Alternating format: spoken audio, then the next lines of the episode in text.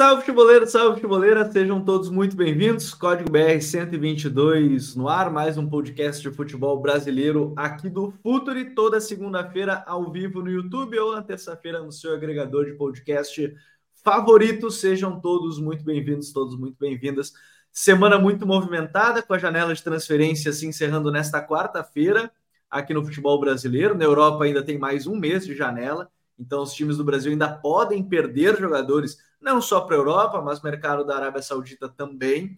Então, Estados Unidos ainda um, um pequeno período, mas para contratações, janela se encerrando, já fechada para a inscrição na Libertadores da América e na Copa do Brasil também se encerrando. Então, os clubes vão para seus últimos movimentos, as últimas cartadas, é sobre tudo isso que a gente vai falar hoje, com o São Paulo contratando o Rames Rodrigues, encaminhando o acerto com o Lucas Moura, Vasco e Santos com um pacotão de reforços cada um nessa luta para sair da parte de baixo da tabela.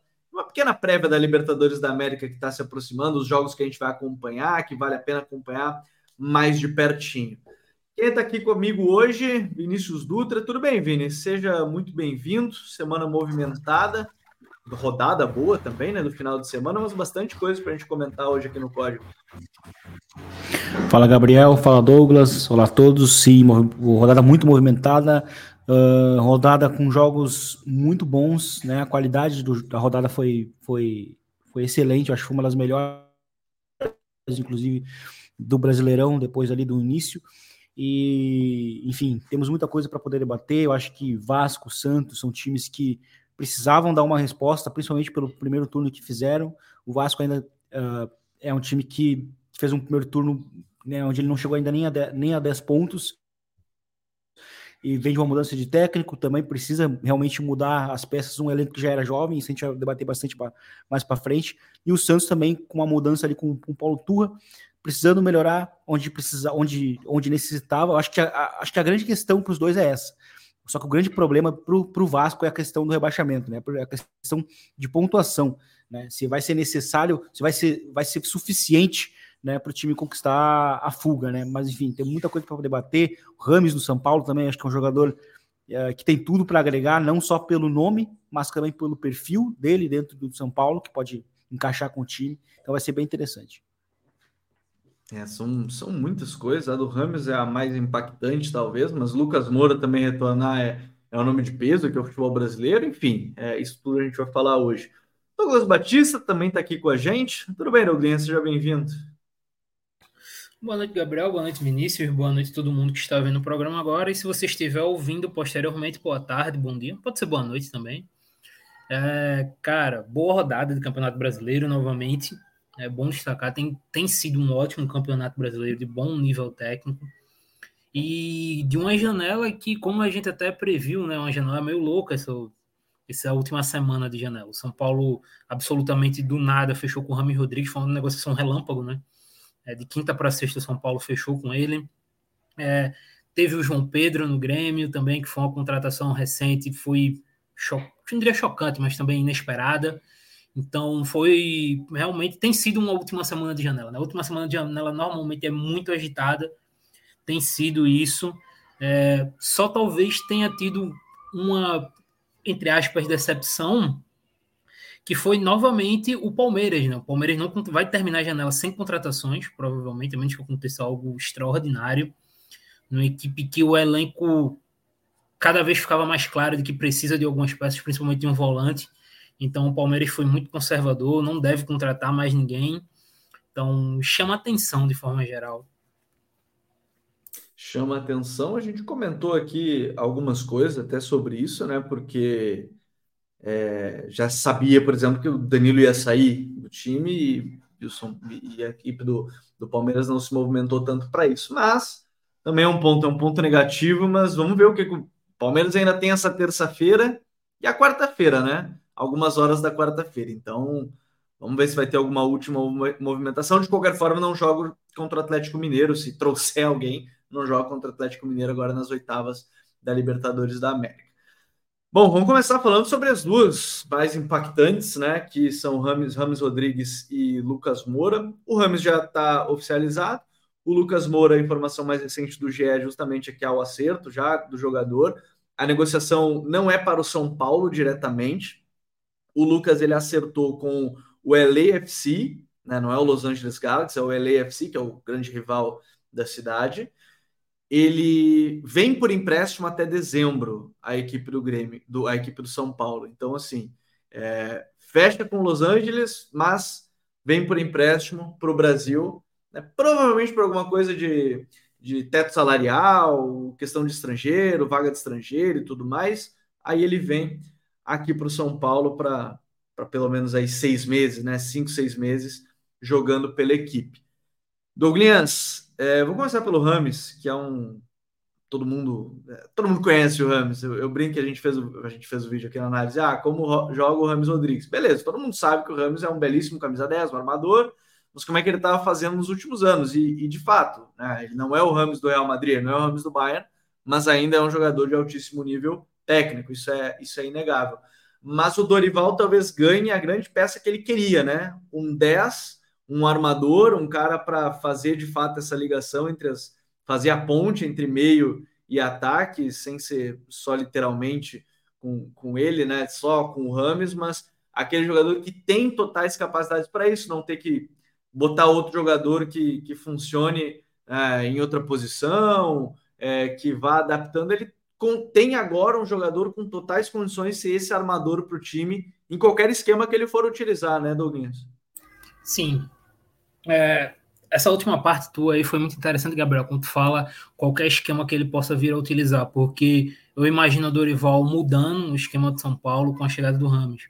Eu imagino de cap, claro que é, tanto o Luciano quanto o Calheri estão machucados, né? Então vai ter que esperar os dois voltarem de lesão para poder fazer isso, mas que com um time 100%, os dois vão fazer uma dupla com o Rames atrás dele, com, com o Losango formado no, no meio campo. Acho que a tendência é isso. Você coloca os seus três principais jogadores em campo é, nas posições onde os três rendem mais, né? O Luciano, historicamente, a melhor posição dele é como um segundo atacante. O Calera, centroavantão ali, né? O cara mais avançado. E o Rames de 10. Eu acho que o Dorival, por ser um, um técnico que se adapta bem aos jogadores, vai terminar fazendo isso. E tecnicamente não tem muito o que falar, né? A grande questão do, do Rames em alguns momentos foi clínica. No Everton, por exemplo, Sim. ele com o Ancelotti teve muito problema de lesão. Então, a grande questão do Ramos é como ele está clinicamente e de motivação. Ele é um jogador que, por exemplo, saiu do Everton, aí do Everton foi para o Ryan, do Arranhão foi para o Olympiacos, e desde a saída dele do Real, mesmo quando ele passa pelo Bayern, ele parece sempre estar tá bem num ritmo mais baixo. Então a gente tem que ver como é que está a questão de mental dele, se ele está realmente afim de jogar ele é fim de jogar com o mínimo de vontade, tecnicamente ele agrega muito ao São Paulo. Não tenho o que falar, ele é um cara que é extremamente criativo com a bola no pé, jogador que tem é, aquele bom passe né, para finalização, um jogador bom na bola parada também, que bate muito bem na bola. Então, tudo que o São Paulo não tinha, né? São Paulo precisava desse jogador. Quem via emulando esse camisa 10 era o Luciano. Então, a chegada do Rames muda, teoricamente, muda completamente de patamar com esse adendo da parte clínica. Como é que ele vai estar clinicamente? Ele estando clinicamente bem? Eu não tenho o que questionar. É, eu, eu até acho, Vini, que é um ponto importante aqui, que assim, é, tecnicamente, só a gente vai ficar no tecnicamente, tecnicamente, mas é, o Rames nunca me pareceu também, é, isso a gente pode falar período de Real, período de Bayern, o jogador também de jo muitos jogos em sequência em termos de ritmo mesmo, né, de manter o ritmo. Então, é, uhum, esse é um ponto, uhum. mas Talvez a questão mesmo, dúvida que aí o Douglas apontou, a questão das lesões que ele teve. A última partida dele foi em abril agora, pelo, pelo Olympiacos, né? então nessa reta final de passagem pelo clube grego ele não estava é, lesionado, mas talvez a grande dúvida que gire é essa, né? É, num calendário Brasil, a sequência de jogos para o Rames, né? É, isso é uma questão, porque se a gente pega realmente a questão do Real Madrid, é, ele nunca foi realmente um titular, né? Ele uhum. teve momentos de real no, em que ele jogava, em que ele teve, em que ele tinha uh, sequência. E aí, muitas vezes, quando ele até tinha essa sequência, aconteceu uma lesão, né? Mencionado que realmente sempre esteve presente na carreira dele. No Bayern, ele realmente chegou a ser o ele chegou para ser o, o, titular, né? Uhum. Mas ao mesmo tempo, uh, como o Douglas citou, parecia que ele não não estava tão, envol, tão envolvido na causa quanto os, os demais. Né? Então, é, acho que a questão realmente essa vai ser, vai ser o principal desafio dele aqui no Brasil. Né? Eu acho que ele talvez seja um jogador que vai ser muito preservado é, e considerando também o comportamento do Dorival de mesclar muito, por exemplo, como ele tem feito agora, né, nessa altura da temporada, uh, uh, de ir mesclando o time no Campeonato Brasileiro e utilizando os titulares na Copa do Brasil. Né? Uh, tem feito muito isso, rodando muito time. Então, é, considerando esse histórico de mexer bastante, eu acho que é muito provável que a gente vai ver um Rames também sendo utilizado nos jogos que o, que o São Paulo precisa que ele jogue, né? os, os, principais jogos. Então, talvez antes de um clássico, uh, antes de um clássico, por exemplo, um jogo antes de um clássico, um jogo teoricamente menor, ele seja preservado para ser titular no clássico. Então, acho que talvez seja esse, esse o ponto, né? Porque realmente eu acho que ele é um cara que encaixa muito dentro do que, já, do que o São Paulo já faz, mas também pode muito bem. Acho que imagino que, que o que vai acontecer vai ser ele também sendo uh, o Dorival se adaptando ao jogador chegando e, e aí ele tendo um impacto que a gente imagina dentro do, dentro do clube. Eu acho que ele, minimamente interessado, uh, seria um cara para causar um impacto bem grande no, no futebol brasileiro. É, assim, em parte tática, vamos, vamos aproveitar essa parte também, ou Douglas? A gente está falando assim, o Dorival já usou o losango no meio campo, né?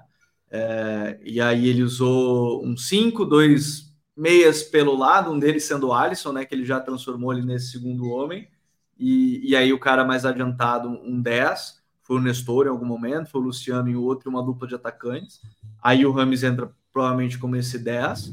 Pode ser o 4-2-3-1, e aí no 4-2-3-1 o Rames pode jogar centralizado ou aberto pelo lado direito. Mas aí, um ponto que eu queria tocar, que acho que vale debate, porque você falou da questão do Luciano poder voltar à sua posição.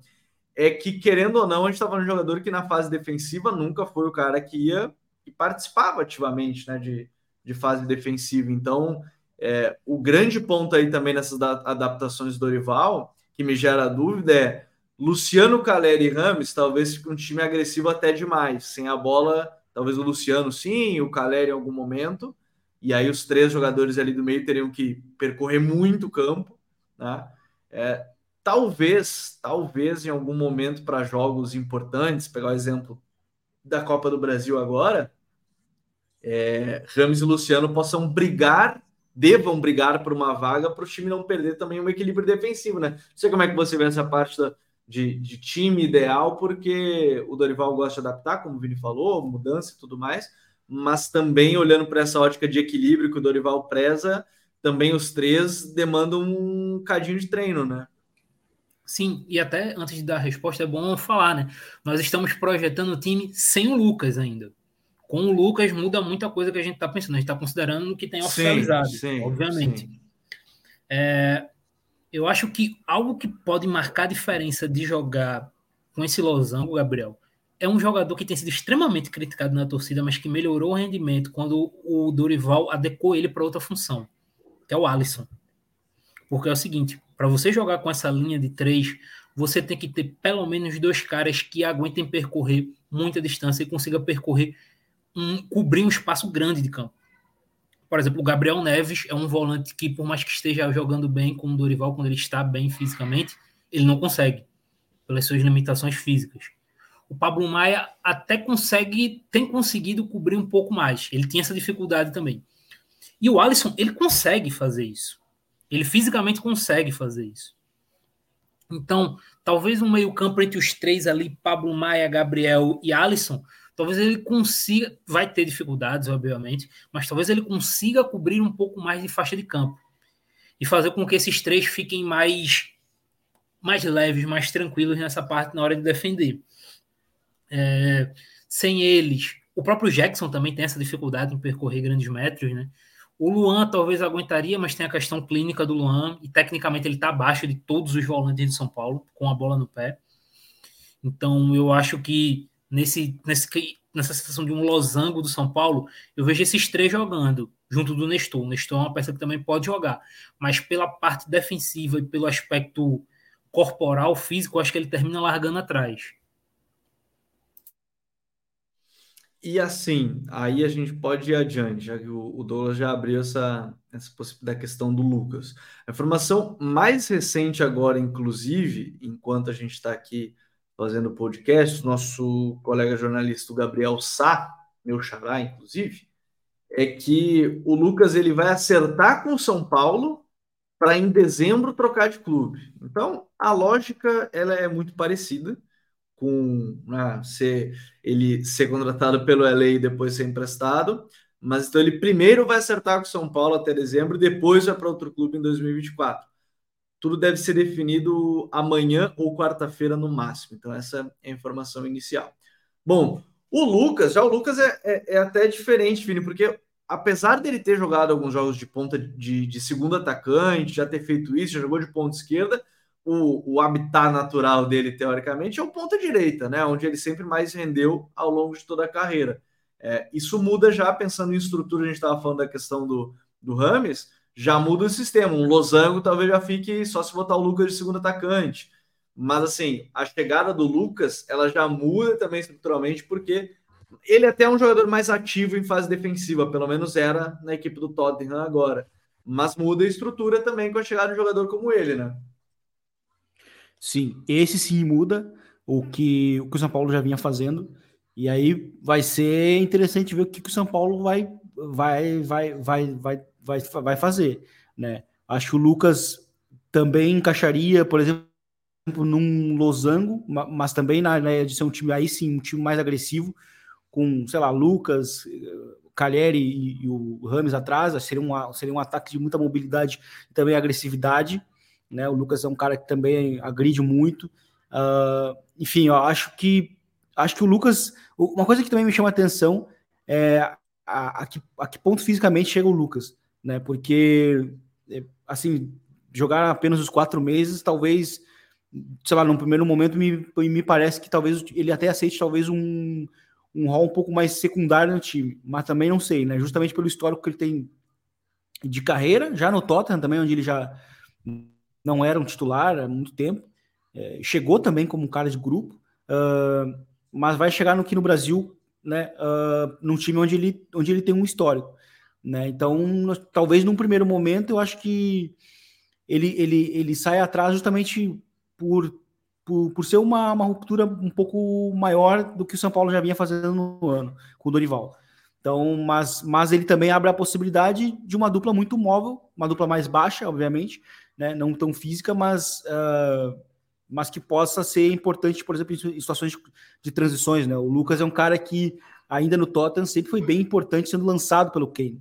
Né? E aí eu acho que entra também o encaixe com, com, com o Rames. Né? O Rames é um cara que de, do passe é, do passe ao espaço, né? O passe que pifa o jogador, que é uma característica muito de meio-campistas uh, sul-americanos, né? De buscar um passe que, que pife o atacante. E o Ramos tem muito isso. E eu acho que Caleri, Lucas, é, talvez até o Luciano possam ser beneficiados muito por isso.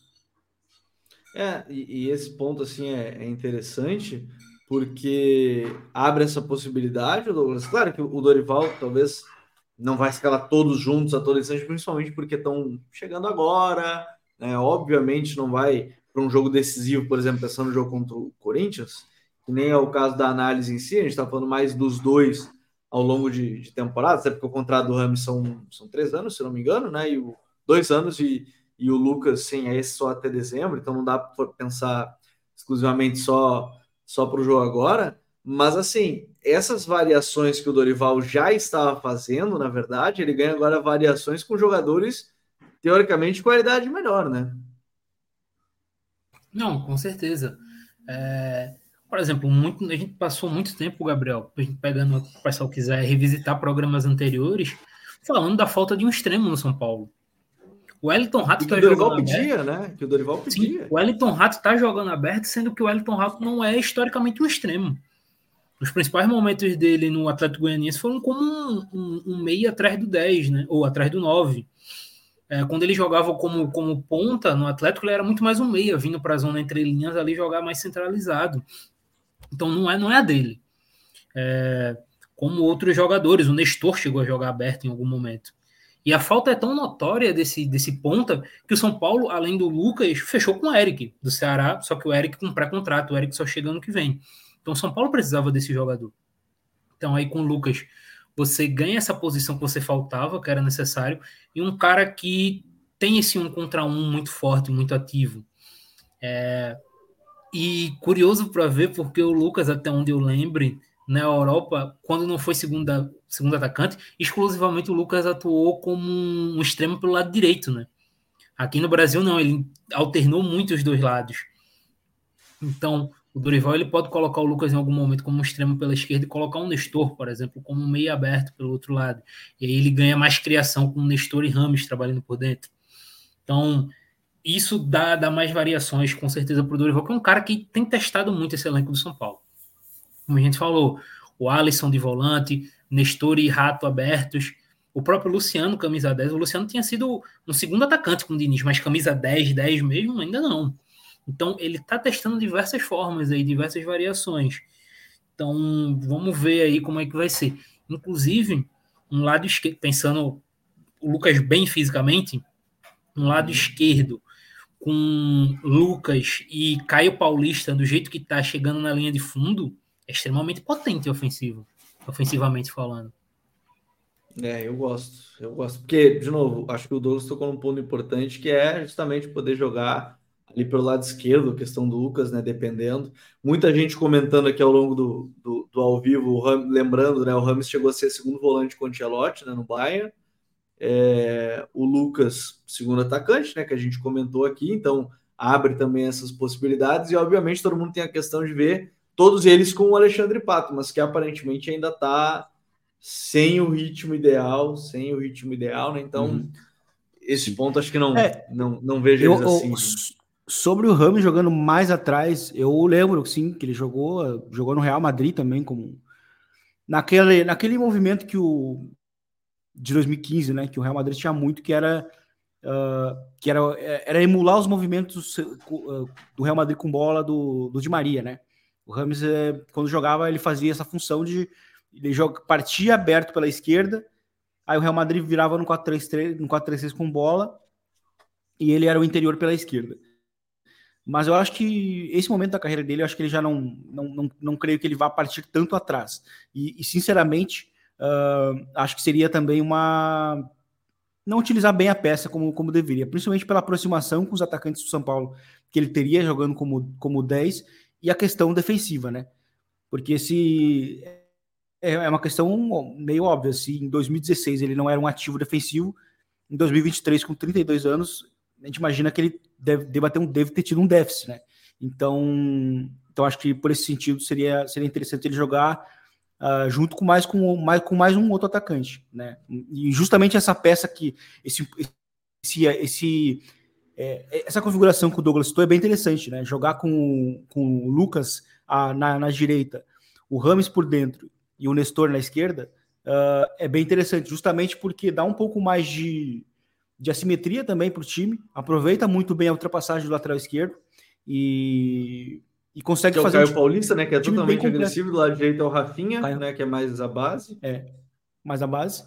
E aí o time de São Paulo consegue ser bem, bem completo em termos de, de, de ideias, assim, dentro da ideia do, do, próprio Dorival. Acho que bem interessante. Eu acho que o Ramos partindo mais atrás, seja como um interior uh, num, num losango, eu acho que muito, muito pouco provável que aconteça. E já que a gente está falando de grandes contradições aí do, do, futebol nacional, hoje também teve a apresentação de Cavani no Boca, né, bomboneira totalmente lotada, lotada, né, para chegar dele, vai vestir a 10, e em meio a isso é uma expectativa grande pelo Boca deste momento, é o Boca de julho, Boca de agosto, né? Não é, não é o Boca do início da temporada, certamente vai mudar bastante com, com a chegada do Cavani mas estou bem curioso. Teve a apresentação dele hoje na segunda-feira com a bomboneira totalmente lotada para a chegada do centroavante uruguai. Agora os dois atacantes estão próximos, né? O Soares ali no Grêmio, o Cavani aqui no Boca, né? Todo mundo muito próximo aí na a dupla histórica aí da seleção uruguaia, que nasceu no mesmo, na mesma cidade, nasceu no mesmo ano e sabe-se lá o que tinha na água nesse lugar, ou no carnaval desse, da, da cidade de Salto, lá no Uruguai, onde os dois nasceram no mesmo ano, inclusive. E Bom, então assim, de futebol também, né? Para botar todo mundo para jogar junto ali. Parabéns é aos olheiros, né? Parabéns o Uruguai, que é muito conhecido assim como Argentina pelo Baby Football, né? Que é os, são os campeonatos organizados, de fato, né? Para o Sub-10, Sub-8. Criançada lá em rivalidade braba desde, desde o mais infantil possível, que é o baby futebol. A gente tem uma matéria sobre isso. Se você pesquisar aí no futuri.com.br, botar Futuri Baby Futebol Uruguai no Google, você vai direto para a matéria do Jimmy Barcelos sobre essa modalidade, essa categoria que é chamada na Argentina e no Uruguai é muito forte, né, o baby futebol. Então, a cidade de Salto e o Uruguai em si, né, o Uruguai em si é, já é já merece esse esse destaque mesmo. Agora, eu só quero contar uma novidade antes, já que está com bastante gente aqui hoje no, no Código BR, uma novidade bem importante para as próximas semanas, próximos meses, e que a gente precisava chegar, que é justamente o nosso novo clube de membros aqui do Futuro. E se você está ouvindo pelo Spotify, SoundCloud, já faço convite para conhecer também o nosso clube de membros do Futuro, onde serão três níveis com benefícios diferentes e a gente quer muito que vocês possam fazer parte de toda essa nossa caminhada para a gente seguir crescendo. Você pode ser um titular do nosso time, onde você tem, obviamente, prioridade nos chats ao vivo aqui no Código BR, por exemplo, a prioridade de resposta nos comentários. Você pode ser um capitão do nosso time, tendo, além de todos esses benefícios, 5% de desconto nos cursos do Futre, todos eles, curso para analista, curso para scout, curso para quem quer entender mais sobre dados no futebol. Tem, vai ter vídeos exclusivos semanalmente para todos os membros. A gente vai falar o nome de vocês, todo mundo que está chegando, né? E também a gente vai atualizar mais para contar um pouco mais do nosso dia a dia para vocês. Ou então você pode se tornar uma estrela do nosso time, né? A gente está falando aí de Rames Rodrigues, uma estrela de time. Todos os benefícios, 10% de desconto em todos os cursos do Futre e lives quinzenais comigo, com o Douglas, com o Vini. A gente vai conversar, bater um papo com vocês sobre temas que vocês querem, que vocês escolhem. Então, sejam membros aqui do canal. O link está na descrição desse vídeo, ou é só clicar, tem um botãozinho aqui embaixo, do lado do botão de inscrito, que eu sei que você já é, do lado do botão de inscrito, você pode clicar ali. Seja membro, venha fazer parte aí do time do Futuri. Se você está ouvindo nos agregadores de podcast, já venha também fazer parte aqui no YouTube, a nossa sugestão de sempre, já para conhecer um pouco mais sobre o nosso trabalho. Bom, indo adiante do podcast, porque a gente tem bastante coisa para a gente comentar ainda, é... quero falar desse. Vamos falar dos reforços do Vasco da Gama, porque, Vini, eu sei que a gente está preparando, cada um de nós está preparando uma matéria sobre esses, esses pacotões de reforços, né? Todo mundo aqui. O Douglas está preparando da, da equipe do, do Bahia, eu estava fazendo material do Santos, o, o, o Vini está fazendo do, do Vasco da Gama. Cara, tem, tem bastante coisa, assim, mas algumas a gente já pode comentar. E, e, dentro desse caso da equipe do, do Vasco, é claro que a necessidade é do resultado mais do que imediato, né? São nove pontos só na tabela de, de classificação. E aí o Vasco hoje, né, para essa janela já tem oficializados, já até jogaram, né? O, o Maicon, o Serginho, o Medel, o Paulinho Paula, o Prachetes, o Jefferson lateral esquerdo, o Sebastião Ferreira o Robert Rojas está encaminhado, né? Vi a notícia agora mais cedo também do César Merlo, que já foram aparadas as arestas da negociação, então já está encaminhado o negócio. E, e, ele também reforça a defesa, ele estava no River Plate. Estão tentando o Diego Costa, né, centroavante, ainda há uma negociação mais complicada, o salário seria bem alto, seria em torno de um milhão e meio, pelo que tinha lido das notícias. Mas é aquele pacotão, se a gente olhar todos os nomes, tirando ali o Praxedes, Podemos tirar o Jefferson dessa? São todos jogadores mais experientes, assim, né? 27, 28, um uhum. pouco mais velhos, porque Sim. o elenco do Vasco era muito novo, né, Vini? Então, assim, talvez o grande ponto agora fosse dar experiência para um time que sofria muito durante as partidas. Sim, é um elenco novo e as peças que vinham do banco também jovens, né? Então, muitas vezes o recurso para o Vasco era buscar jogadores jovens, também estavam no banco.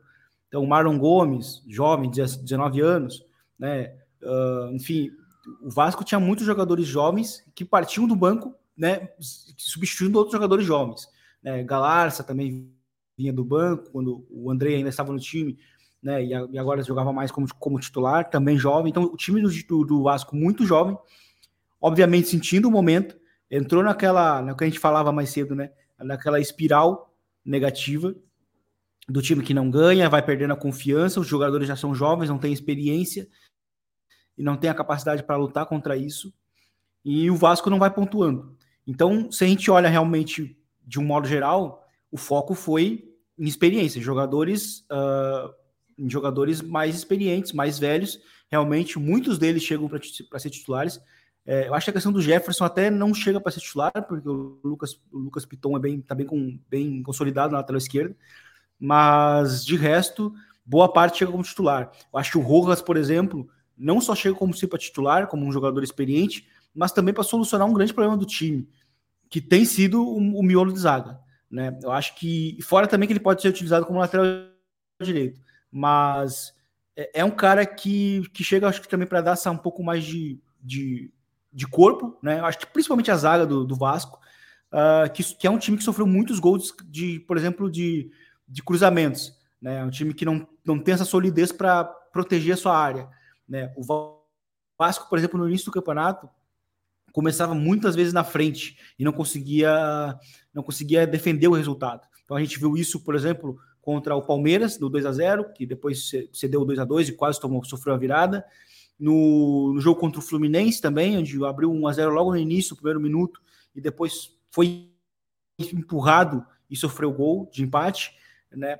Então acho que o Vasco precisa primeiro, né, ajustar a zaga, o, o meio-campo também era um grande problema do time, e se a gente olha para o início do campeonato, para o meio-campo que jogou ontem, jogou no final de semana contra o Corinthians, é, já é um meio-campo bem mexido. Né? Então, e, e, e, eu acho que o problema do meio-campo está relacionado com a falta de gol do time também, no ataque, né? onde o time também mudou muito. Então, se a gente olha para o Vasco do início do campeonato para agora, mudou bastante, né? mas mudou porque também precisa reagir. Acho que a missão é muito difícil em termos de pontos, mas ela é possível porque eu acho que não existe um escape tão grande de pontos em relação ao último time que está na fora da zona do rebaixamento. É só a gente pegar o exemplo, como por exemplo do Curitiba. Curitiba fez um início horrível também, estava meio que fadado ao rebaixamento, conseguiu encaixar uma sequência de vitórias e já poderia, por exemplo, sair da zona de rebaixamento se tivesse vencido. Então, acho que é possível, mas o Vasco vai precisar muito se apoiar nessa experiência. Né? Eu gosto de algumas contratações. Acho que o Paulinho Paula, por exemplo, ele é um cara que no segundo tempo ele trouxe uma certa, um certo dinamismo no meio campo que o Vasco vai precisar ter para o time cons, cons, com, conseguir criar um pouco mais de, de ocasiões. Né? Uh, o, falam muito do Diego Costa, né? o Diego Costa para próximo para ser um, um, acerto, e eu acho que ele vai encaixar muito no que o Ramon Dias fez também no, no jogo contra o Corinthians, que é as saídas diretas, né? Buscar ataques um pouco mais simples em alguns momentos. Ter um, ter um atacante que consiga lutar, brigar contra, contra zagueiros e conseguir transformar isso em gol. Né? Ele tem a capacidade do gol.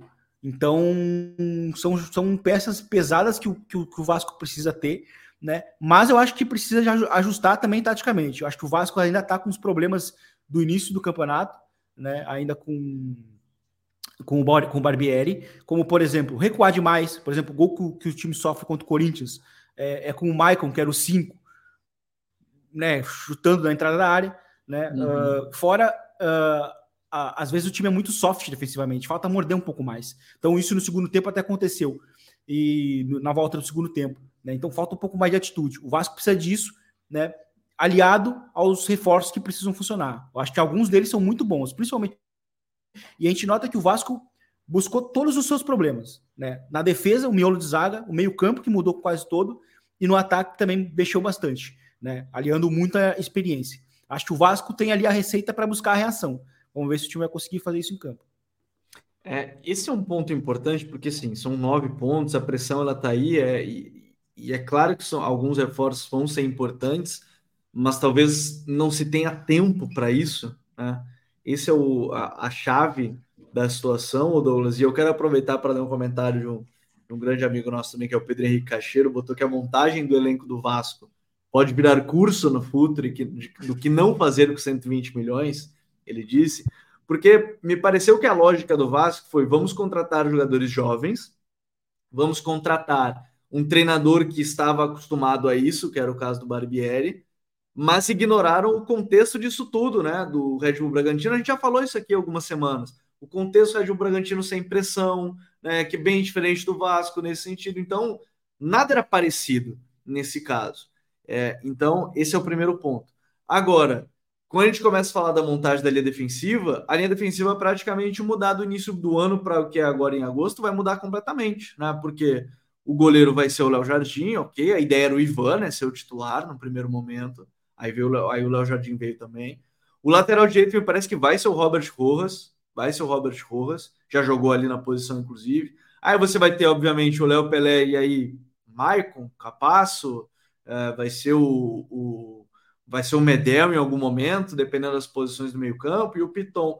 Mas assim, a primeira mudança, como o Vini fala dessa da questão da linha defensiva, ela vai ser crucial e, e, me parece que eu não descartaria de jogar, inclusive, com três zagueiros de fato, né? Rojas, Léo Pelé e mais um, né, Douglas? É, Gabriel, acho que o primeiro ponto, acho que pegar além da linha de zaga, acho que vale a gente falar é, a cabeça de área, né? O Vasco é um time que tem sofrido muito ali. Nessa, os, os zagueiros do Vasco não estão fazendo um bom campeonato. Acho que a gente tem que partir desse ponto. Beleza, todo mundo aqui concorda. Mas a gente também tem que colocar no ponto que eles estão quase sempre expostos. É muito difícil os zagueiros do Vasco não estarem, zagueiros do Vasco estarem em situações de estarem expostos. Então, essa cabeça de área, essa frente de área, vai precisar de um pouco mais de carinho do Ramon.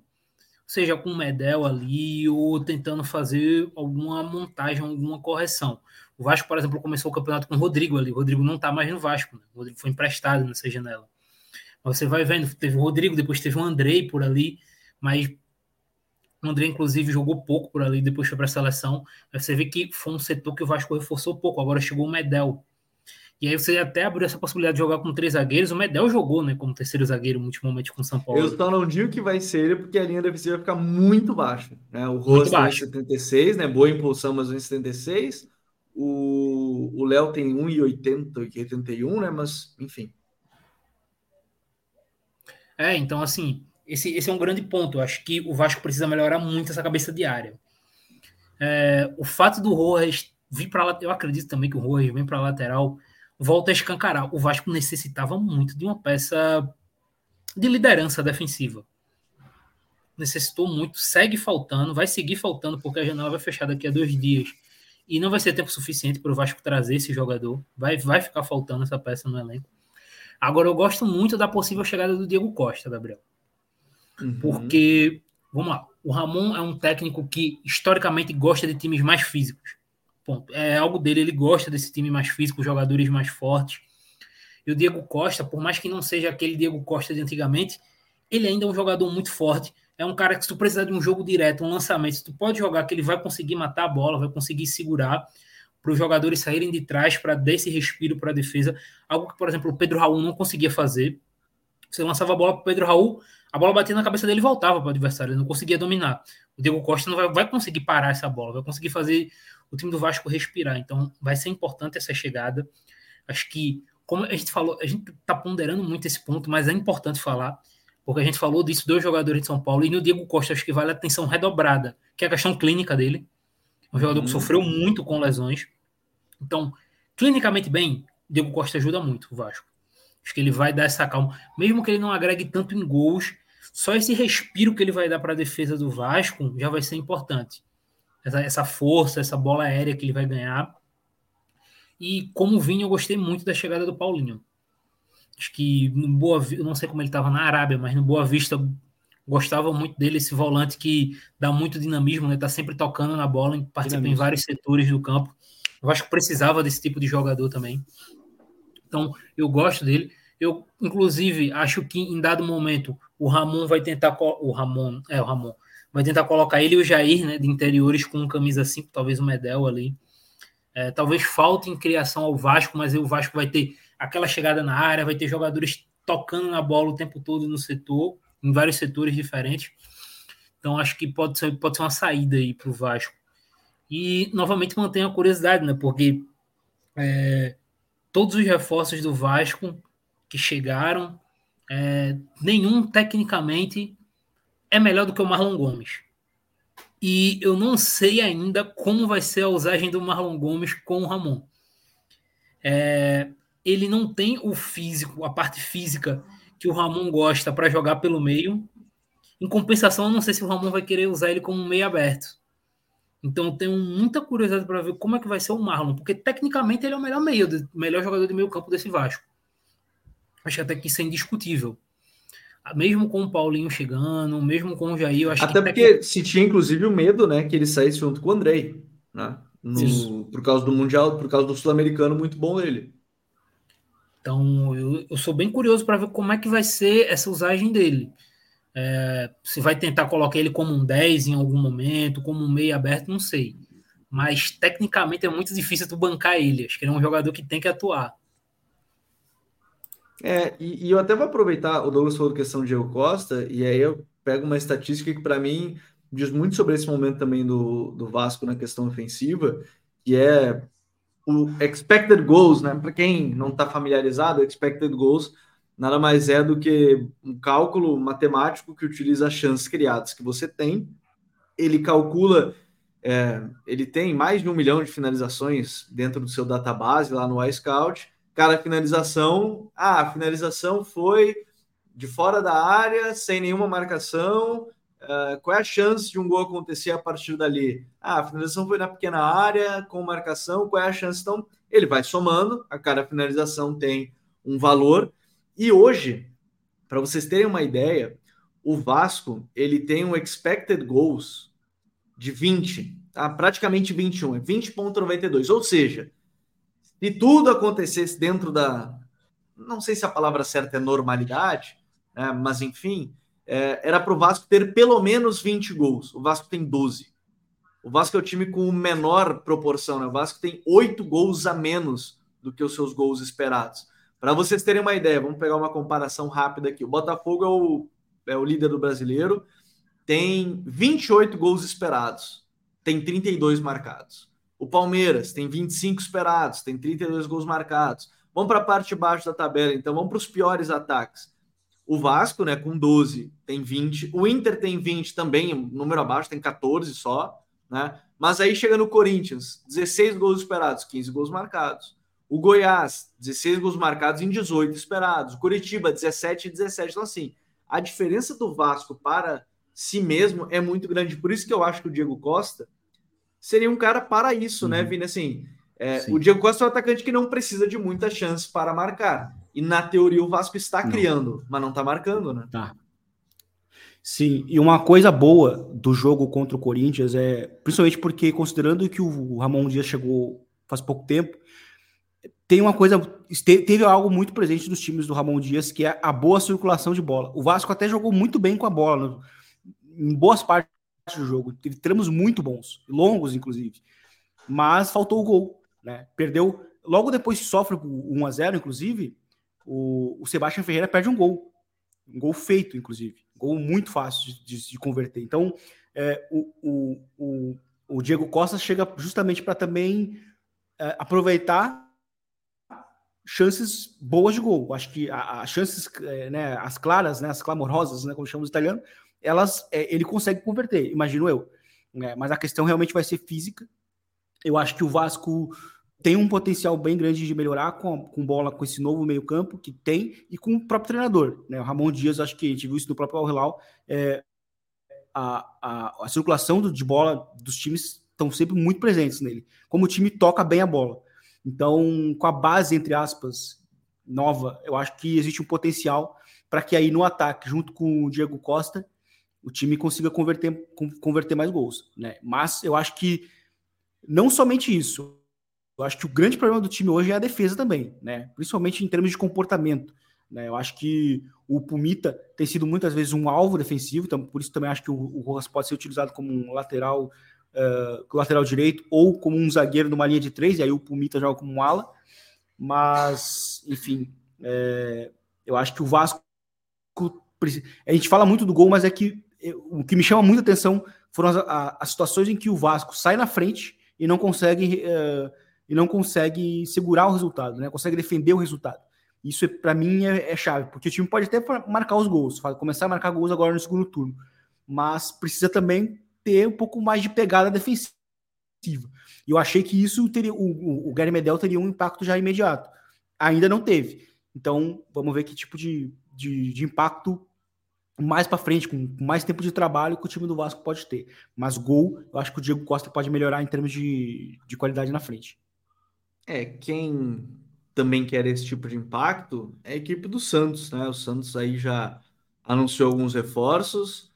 Já no bid, o Dodô, o Jean Lucas, o Júlio Furx. João Basso foi anunciado hoje.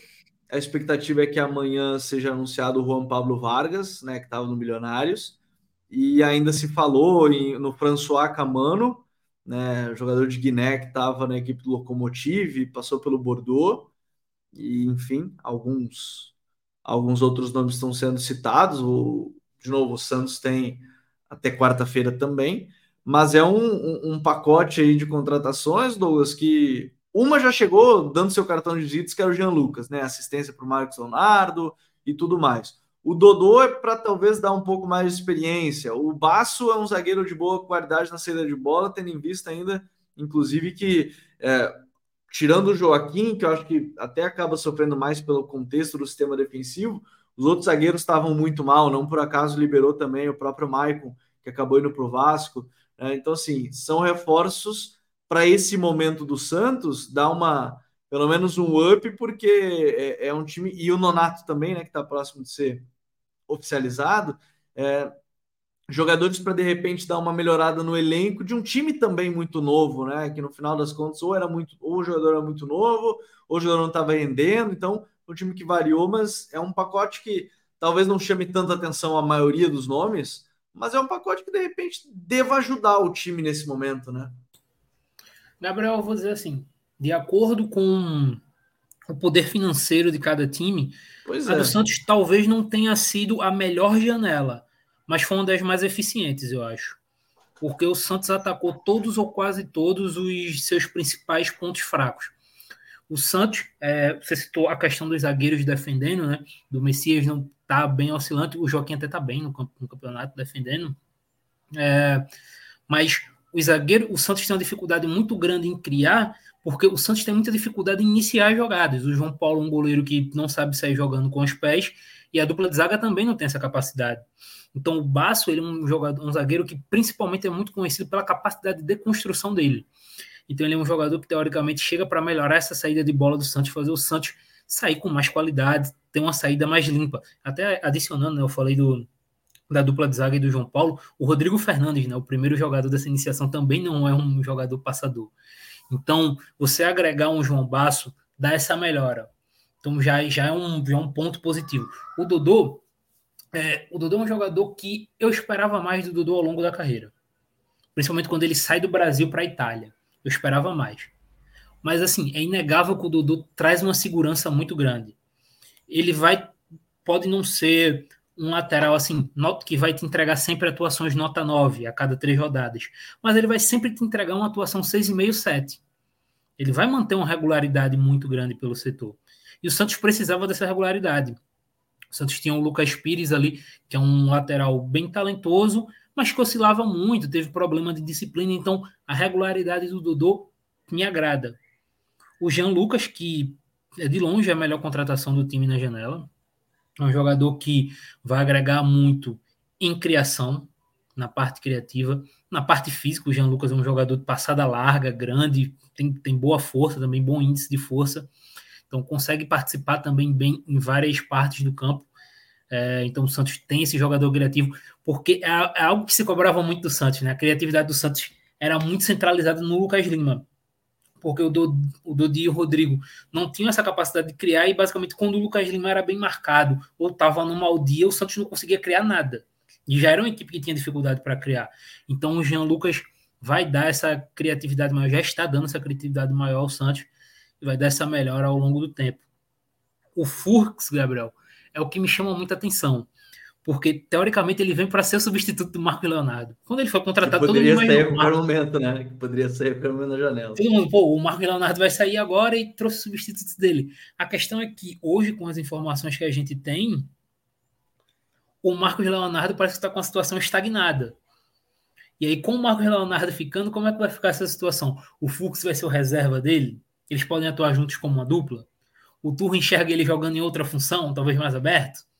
É, então, traz esse, esse ar de dúvida. É, tô curioso, inclusive, não tenho nem opinião para imaginar como vai ser. Tô trazendo, levantando muito mais possibilidades do que qualquer outra situação. E o Santos que tentou Roberto Pereira por muito tempo na janela, né? Seria uma contratação excelente, acabou não vindo. Mas eu gosto também, Gabriel, da chegada do Nonato. Eu acho que o Nonato é um jogador que, pelo menos, pode não ser um, uma estrela, um titular indiscutível, mas pelo menos em termos de rotação de elenco e de nível, seja vindo do banco ou começando como titular, ele vai manter bem no nível do Santos. É um cara que também roda muito o campo. É, no Inter, quando ele começou, inclusive com o Kudê, jogou, jogou em tudo ali, naquela linha de três do Kudê. Então, eu gosto dessa chegada no Nonato. Foi bem no Fluminense ano passado. Eu acho que termina melhorando o elenco do Santos. Eu acho que é isso. Eu acho que o Santos ele fez uma janela muito eficiente para o que ele tinha a oferecer. Porque o Santos podia fazer financeiramente, ele foi extremamente eficiente. Talvez tenha faltado, e aí já pegando, talvez tenha faltado um extremo a mais, né? Com a saída do Soteudo, com esse problema de indisciplina. É, você tem só o Mendonça ali como. e a saída do Ângelo, né? Então é, você perde o Ângelo. Eu não sei qual é a situação do Camano, eles estão falando, mas teoricamente seria ele, né? É, então, até quarta talvez falte esse extremo ali para completar. Mas o Santos até agora tem feito uma janela, para mim, eficiente. Não de jogadores. Você está ouvindo que... depois que o Santos anunciou o Neymar como novo ponta, aí a culpa não é nossa. A gente, tá, é. a gente não tinha essa informação. Exato. Então, assim, só para finalizar, que eu até já me alonguei muito, é... não são reforços, tirando o Jean Lucas, que vão fazer o Santos virar chave e brigar para uma Libertadores. Não. Mas são reforços bons o suficiente para fazer para elevar o nível do Santos para fazer um campeonato seguro, é, a depender do trabalho coletivo do treinador e se todos estiverem bem tecnicamente. Gosto, eu gostei dessa parte da eficiência, Vini, porque no final das contas é o que vai valer para quem está nessa parte da tabela. A gente acabou de falar do Vasco, que precisava de eficiência e tudo mais. No final das contas, que vai valer para o Santos, mesmo que, e eu concordo muito com a questão, a torcida não está gostando do modelo de jogo que tem sido implementado nos últimos anos e e eu não estou dizendo aqui que tem que jogar igual o Barcelona, igual um time que joga sempre para frente, com a bola todo instante, enfim. Mas eu digo mais que é, é talvez a cultura do Santos não, não do torcedor e do clube, né, não se adeque muito a esse jogo mais de transição, linhas mais é. baixas, que é o caso do Paulo Turra até o momento. Mas talvez agora, agora, né, já que escolheram o Paulo Turra, a questão é estão trazendo jogadores para que venha a funcionar melhor, né? Sim. E, e, eu acho que é, é, bem o que o Douglas cita, né? É, eu acho que, o, o, assim como o Vasco, o Santos buscou aquilo que precisava, né? Enxergou muito bem seus próprios defeitos para tentar corrigir. É, eu, eu, eu, já venho falando há muito tempo que eu acho que o, o Santos é um time que é, tem problemas muito, muito, muito claros assim em criação de jogadas, iniciação, seja zagueiros ou volantes, né? Uh, então eu acho que por isso que a questão, a, a contratação do Bassa é importante nesse sentido. É um bom zagueiro para melhorar uma saída de bola ruim. Uh, mas o Nonato também no meio campo, ele, ele, ele não pode, pode ser um pode ser um, ele pode não ser um especialista na saída, mas ele é um bom ele é um bom dinamizador de jogadas, né? Assim como a gente falava do Paulinho e Paula, ele é um cara para com dois toques conseguir fazer a jogada fluir.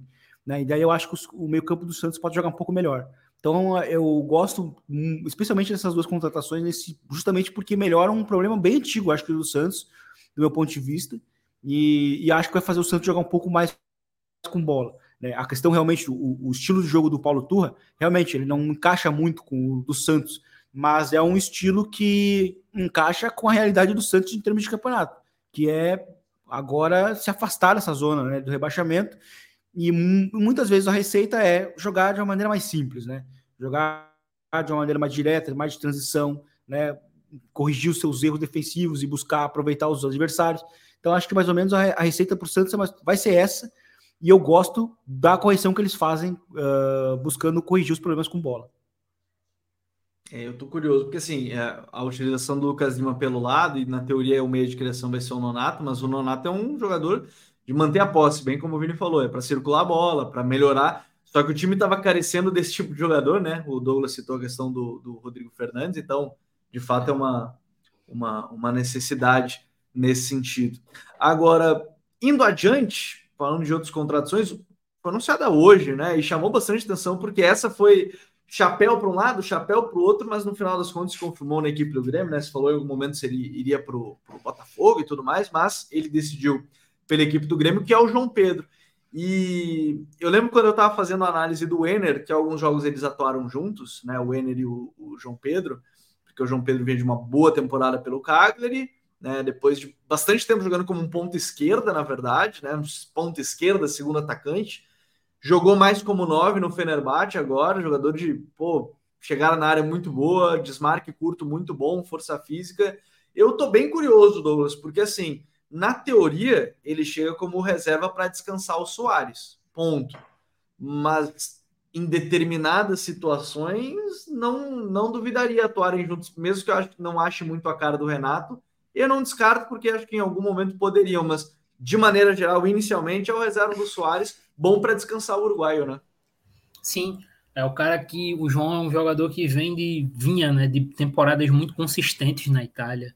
É, eu acho que fez umas três, quatro temporadas seguidas de 10 gols ou mais na Série A, né?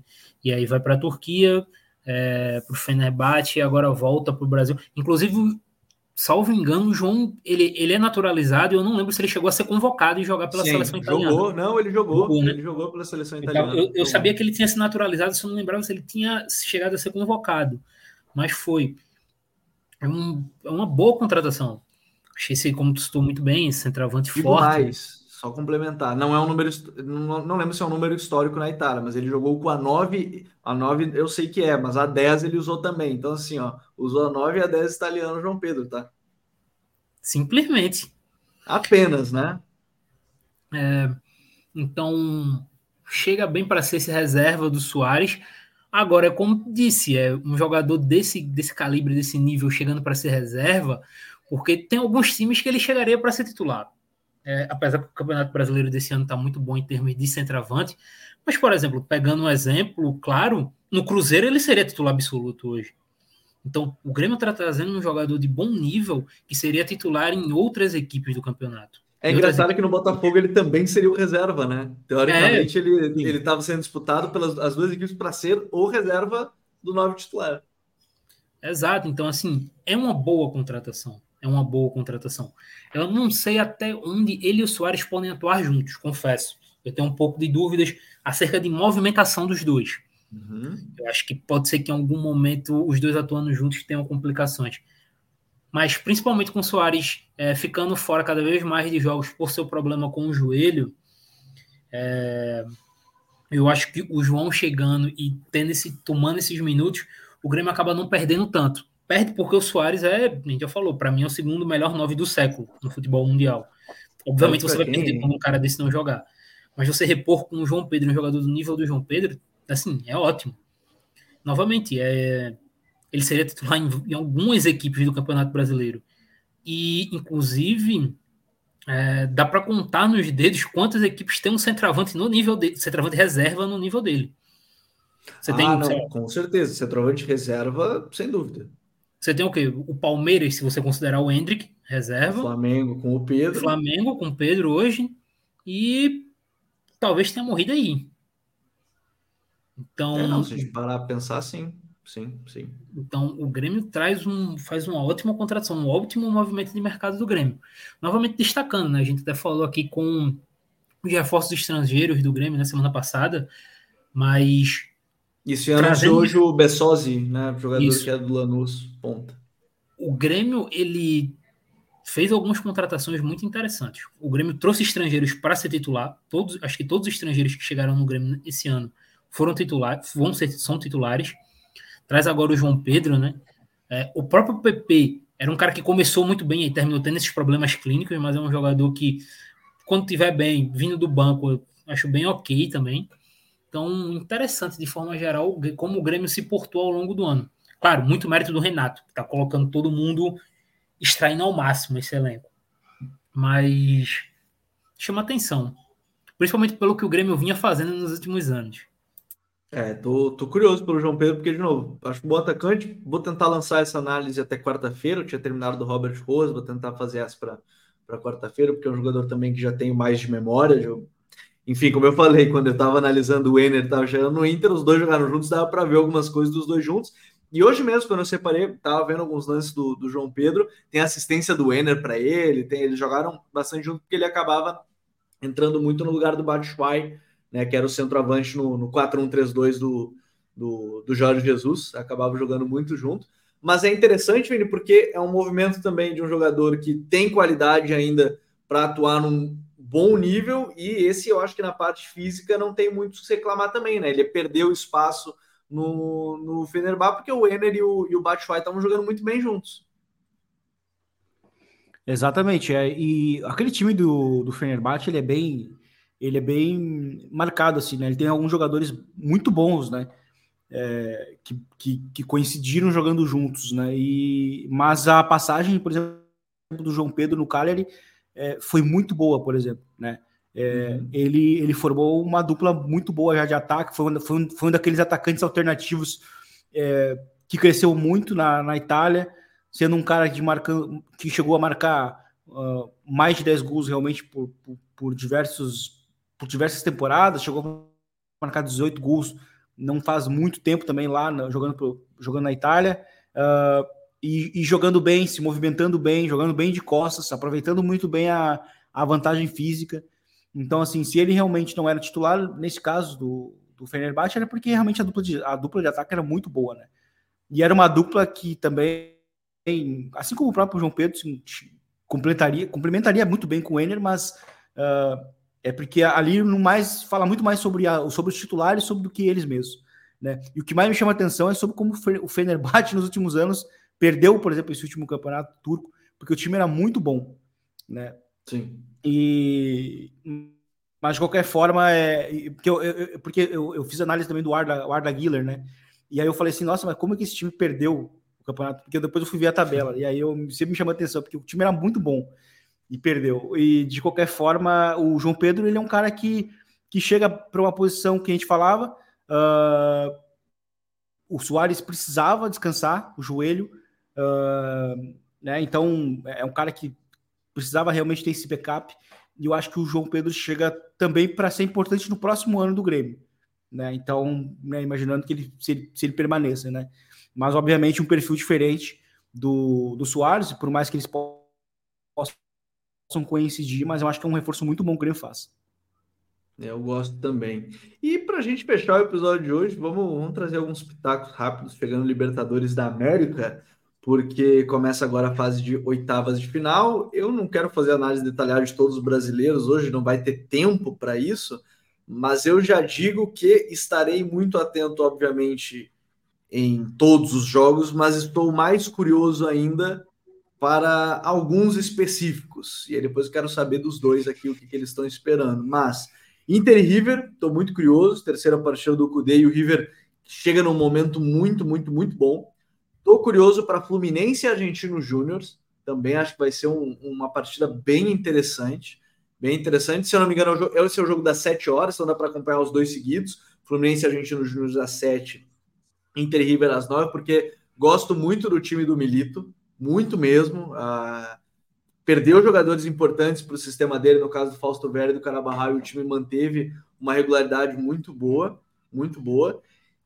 E eu tô curioso para Palmeiras e Galo, porque o Palmeiras retomou a confiança nas últimas rodadas do Brasileiro, nas últimas duas, né, fazendo sete gols em duas partidas. Uhum. Não vou nem entrar no mérito dos níveis dos adversários, porque eu acho que é importante ressaltar a confiança que o time estava sem. E o Galo não venceu sob o comando do, do Filipão. Tá? Quem acredita naquele, naquela coisa, né, uma hora vai vencer, eu sei que tá com o pé atrás. Sempre tem aquele, ah, não, perdeu tanto que uma hora vai vencer, eu sei que tá com o pé atrás. Mas promete ser um baita, baita embate. Filipão e, e, Abel se enfrentaram ano passado, né? No Atlético e Palmeiras, o Atlético foi para a final. Mas esses são meus três jogos da, dessa semana. Pode ser que na semana que vem já fique mais atento para outros detalhes, mas estarei bem de olho nessas três partidas em si. Douglas, o que, que tu destaca dessas oitavas da Libertadores, hein?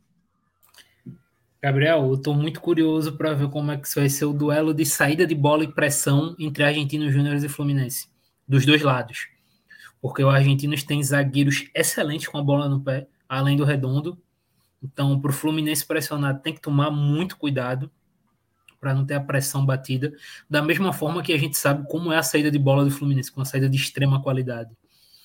E o Argentinos é uma equipe que gosta de marcar alto também.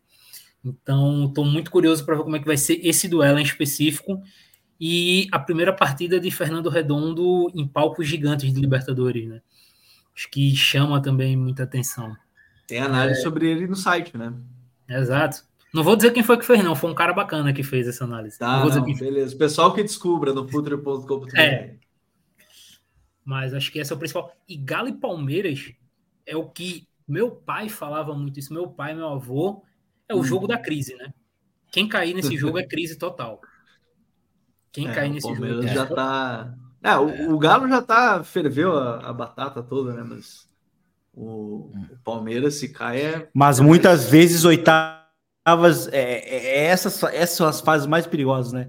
A Champions League, por exemplo, sempre foi um exemplo disso, né? A, é, o, o, sorteio, né? Te entregava não um sei, o Barça não aí... tem ido, eu não tenho acompanhado depois das oitavas, viu? Não, mas é que geralmente é um ponto de virada também na temporada, às vezes, né? Onde as histórias começam, né? Então, por exemplo, o River Plate, que foi campeão da Libertadores contra o Tigres, é, era um time que no início não se dava muito, não se dava muito naquela campanha. Aí quando vê, estava na final, ganhou. Né? Então, no grupo do Tigres, as né, histórias né, começam aí. O Tigres no deixou o Tigres, ficar é. vivo no grupo. Exatamente, foi aquele ano. E, e foi então, engraçado porque esse... um River que chegou nas oitavas contra o Boca, se não me engano, melhor campanha, e aí não tem, é o, é. É, é o confronto que não tem o segundo jogo, né? Por causa da situação do spray de pimenta que teve na torcida, e aí cancelaram o segundo jogo. Então, o Boca tava voando, teve muito cara. acaso nessa, nessa campanha do River. É. E eu acho que até daí para citar os, os meus, eu até vou citar o Boca justamente por isso, porque o Boca uh, mudou muito, né? Vai mudar muito e é um time que teve um início ali com, com o Jorge Almiron muito, muito fraco, muito lento, mas que não é nada, não é nada, tá, começou a encaixar uma sequência de vitórias, ainda com o time velho, podemos dizer assim, mas é um time que está tá muito ativo realmente nos últimos, nos últimos dias. Buscou lá o Lucas Blondel e agora também estão para fechar o Balaúde, que era do Feyenoord. Então, assim, é um time que está muito focado em, reforçar agora para a partir das oitavas de final da, da, da Libertadores, né? Fora, fora a questão do, do Cavani, né? Então acho que é um time que pode ter uma história similar ao do River lá atrás, né? O time era um, foi mal, foi mais ou menos mal, não convenceu tanto na fase de grupos, mas vai chegar talvez numa fase aguda, principalmente pela história que tem também na competição, e pode se tornar um, um candidato, né? Vamos ver. Mas me chama muito atenção também esse jogo do Galo e do Palmeiras, principalmente porque o Palmeiras conseguiu retomar a confiança, como vocês citaram, né? Mas ao mesmo tempo, o Palmeiras está numa, numa linha tênue entre ser muito criticado por ter negligenciado uma posição que o time não reforçou para essa janela, né?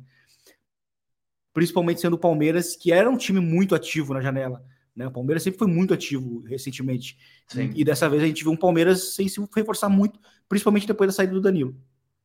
É, e a pressão constante em cima da Leila Pereira, né, presidente do, do, do clube, né, fazendo as musiquinhas lá, falando do avião e não sei mais o que e tudo mais. Mas é, eu, eu sempre acho muito curioso porque todo mundo sabia que o Palmeiras precisava de um 5. O Palmeiras também sabia, porque o Anderson Barros falou na coletiva que sabia dentro do planejamento, mas não acharam o 5. E aí agora estava meio que desesperado, né? Esses dois dias que faltam para fechar a janela, eles. O 2 eu digo contando essa segunda-feira. Então, assim, é terça-feira e é isso aí, né? Dia 2 está fechado. É, que agora é o desespero. E eu não acho que a Leila vai entrar em desespero. Ou seja, Abel Ferreira se vira com o que tem e é isso. Né? Só que vai falar isso para a torcida, né? Então, é um ponto muito importante, é um ponto de corte que o Vini falou da, da, da questão dos oitavos, é um ponto de corte, de fato. É um ponto de corte. Para o Galo serve, serve a mesma coisa. Agora se critica no Galo o elenco. Quando o Eduardo Cudê falou, não, o problema era o Eduardo Cudê é. não o elenco. É, agora pode se criticar. no início do ano ele falou. É, Exatamente. Então, assim, ele falou. Esse momento é um ponto de corte interessante, porque acaba, a gente começa a ver essas narrativas também é, surgindo, mas estou bem curioso. A gente vai acompanhando esse, esse material completo, inclusive, né, com a Libertadores da América chegando. Por exemplo, se o cara for membro aqui do canal, por estrela, ele vai ter live, a gente pode falar justamente sobre os jogos mais detalhados, conversar com vocês. Aqui, se você for membro, é só clicar aqui no link da descrição desse vídeo ou apertar no botãozinho ali do lado do inscrito, que eu sei que você é um inscrito aqui do canal, e aí você já fica por dentro sendo um assinante membro aqui do, do Futuri, entre um dos três níveis que a gente tem de assinatura com o lançamento agora do nosso clube de membros aqui do canal. Bom, senhores, cara, muita coisa que a gente falou por aqui hoje. Estou bem agora para a semana, agora começando já com o Libertadores da América, coisa bem boa, janela fechando, um monte de coisa acontecendo. Europa também, né? Já chegando em, em, belas novelas também se encerrando, algumas começando, enfim, bastante coisa que a gente comenta aí no Código Euro, que é o nosso podcast semanal também de futebol europeu, esse só no Spotify, mas enfim, bastante coisa para a gente comentar e observar na né, semana para a gente trazer de conteúdo para vocês. Douglas, valeu, meu parceiro. Voltamos na próxima semana. Valeu, Gabriel. Valeu, Vini. Valeu todo mundo que chegou até aqui. Acaba hoje, né, o nosso o nosso podcast com o giro de mercado, né? Agora não é. tem mais janela, morreu acho que tem umas quatro semanas, cinco semanas que a gente tá fazendo giro de mercado aqui, tentando trazer ao máximo essa loucura, né? Apesar que eu, tu falou do Palmeiras, acho que amanhã a gente ainda vai ter alguém fazendo alguma insanidade. É, sempre tem, sempre vai ter. Alguém vai fazer claro alguma insanidade sim. amanhã. Ó, amanhã é capaz de dizer que o Vasco vai pagar 2 milhões pro Diego Costa, nem um milhão. Mas vai ter alguma loucura amanhã. Pode ter certeza. Então, é isso. Até a próxima e tamo juntos. Valeu, valeu, Douglas. Valeu, Vini. A gente fica na guarda de quem, quem será, qual será a insanidade que o Douglas cita dessa janela agora fechando. Vamos lá, eu acho que o Vasco é um potencial candidato, sim, justamente pela quantidade de não que já recebeu, né, por, por alguns jogadores e alguns clubes, mas vamos ver, agora acompanhar, né, porque, enfim, quem contratou, contratou, principalmente o Palmeiras, né, não sabe, ficou, ficou a janela inteira calmo. E acho muito improvável que vai se mexer agora. E se for se mexer, a gente sabe disso, que geralmente quando só se mexe no último, no último minuto, nunca é, dá bom. O jogador sempre acaba sendo superfaturado. É, é uma contratação que não tem nada a ver, às vezes, com, com, com, com o elenco do time. Enfim, era isso. Agora, agora vamos acompanhar apenas as janelas as novelas europeias, né? Principalmente com a novela Mbappé agora chegando mais um capítulo, né? Depois de ele ter postado uma foto enigmática jogando carta e as cartas tinham todos nove. então, no mais, foi um prazer e até a próxima. É, ainda tem a saída do Dembélé do Barcelona a caminho do PSG. Então tem muita coisa acontecendo no mercado europeu. Então, obrigado a todo mundo que esteve aqui com a gente. Valeu, a gente volta na próxima segunda-feira. Até mais. Valeu, tchau.